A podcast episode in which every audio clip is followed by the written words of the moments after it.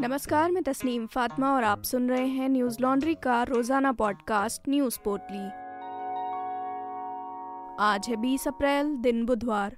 दिल्ली के जहांगीरपुरी में हनुमान जयंती के मौके पर शोभा यात्रा पर हुए पथराव के बाद उत्तरी दिल्ली नगर निगम ने अवैध कब्जों पर कार्रवाई की। इस दौरान बुलडोजर का उपयोग कर अवैध अतिक्रमण को गिराया गया। हालाँकि कुछ देर बाद सुप्रीम कोर्ट ने इस कार्रवाई को रोकने का आदेश दे दिया। लेकिन सुप्रीम कोर्ट के आदेश के बाद भी दो घंटे तक तोड़फोड़ जारी रही। कार्रवाई नहीं रुकने पर याचिकाकर्ता दोबारा सुप्रीम कोर्ट पहुँच गए। दिल्ली पुलिस के कानून एवं व्यवस्था के विशेष पुलिस आयुक्त दीपेंद्र पाठक का कहना है कि जहांगीरपुरी इलाके में अतिक्रमण विरोधी अभियान रोक दिया गया है। वहीं किसी भी स्थिति से निपटने के लिए भारी संख्या में दिल्ली पुलिस व अर्धसैनिक बल के जवानों की तैनाती की गई है। जहांगीरपुरी इलाके में अतिक्रमण के खिलाफ कार्रवाई के दौरान यहाँ पर मौजूद मस्जिद के सामने 12 से अधिक अवैध दुकानों को तोड़ा गया। अतिक्रमण पर कार्रवाई करने के नोटिस से पहले जमीयत उलमाए हिंद ने सुप्रीम कोर्ट में बुलडोजर से हो रही तोड़फोड़ को लेकर याचिका दायर कर जल्द सुनवाई की मांग की थी। जमीयत उलमाए हिंद के सचिव नियाज अहमद फारूकी ने कहा कि हमारे पास जानकारी थी कि जहांगीरपुरी में तोड़फोड़ का कार्य चल रहा है। हमने एनडीएमसी के मेयर पुलिस चीफ सेक्रेटरी को नोटिस भेज, तोड़फोड़ रोकने के लिए कहा। सुप्रीम कोर्ट के आदेश के बाद मीडिया से बातचीत के दौरान उत्तर दिल्ली नगर निगम के मेयर राजा इकबाल सिंह ने मीडिया से कहा कि वे सुप्रीम कोर्ट के आदेश का पालन करेंगे और उसके हिसाब से एक्शन लेंगे। हालाँकि निगम की कार्रवाई उसके बाद भी जारी रही। निगम ने जहांगीरपुरी स्थित जामा मस्जिद के गेट को भी तोड़ दिया है। गौरतलब है कि शनिवार को हनुमान जयंती के दिन दिल्ली के जहांगीरपुरी में शोभा यात्रा के दौरान दो समुदायों के बीच हिंसा भड़क उठी थी। इसमें दिल्ली पुलिस के जवानों के साथ आम लोग घायल हुए थे। उसके बाद से अब तक पुलिस ने एक नाबालिग समेत 26 लोगों को गिरफ़्तार किया है। घटना के बाद ही उत्तरी दिल्ली नगर निगम की तरफ़ से चिट्ठी लिखकर जहांगीरपुरी में अवैध निर्माण हटाने की इजाज़त मांगी गई थी। आम आदमी पार्टी के पूर्व नेता और कवि कुमार विश्वास के घर आज सुबह पंजाब पुलिस पहुँची। कुमार विश्वास ने ट्विटर पर कुछ तस्वीरों के साथ ट्वीट कर इसकी जानकारी दी और साथ ही बिना नाम लिए अरविंद केजरीवाल पर भी निशाना साधा।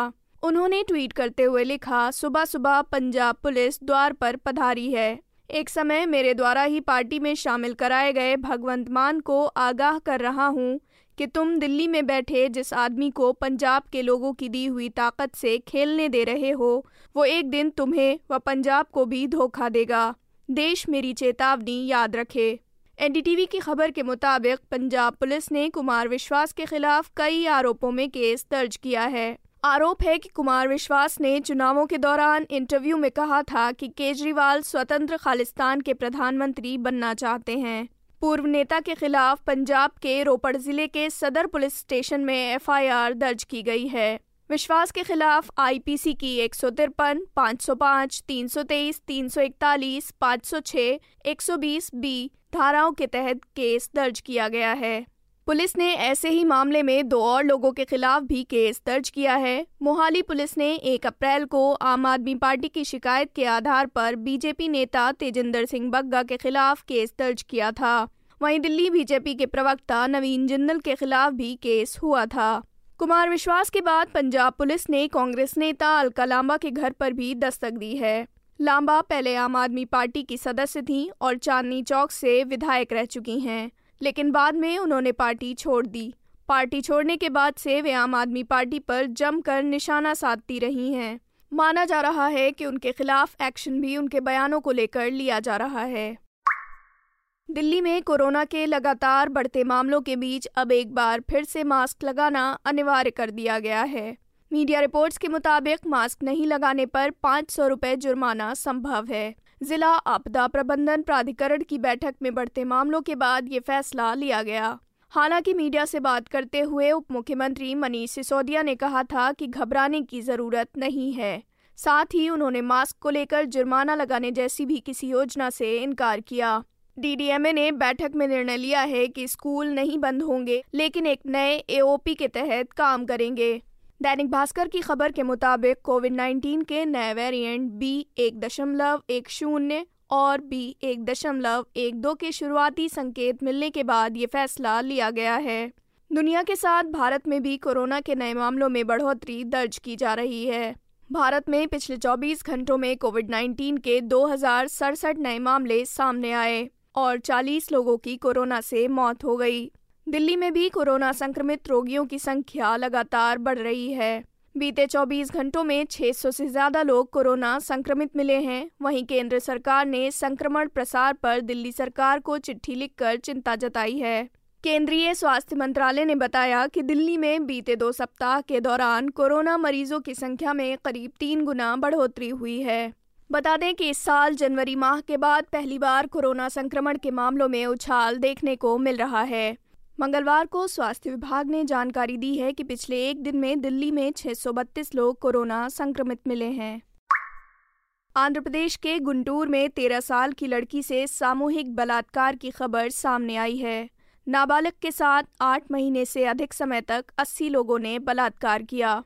उसे तेलंगाना और आंध्र प्रदेश के वेश्यालयों में वेश्यावृत्ति के लिए मजबूर किया गया।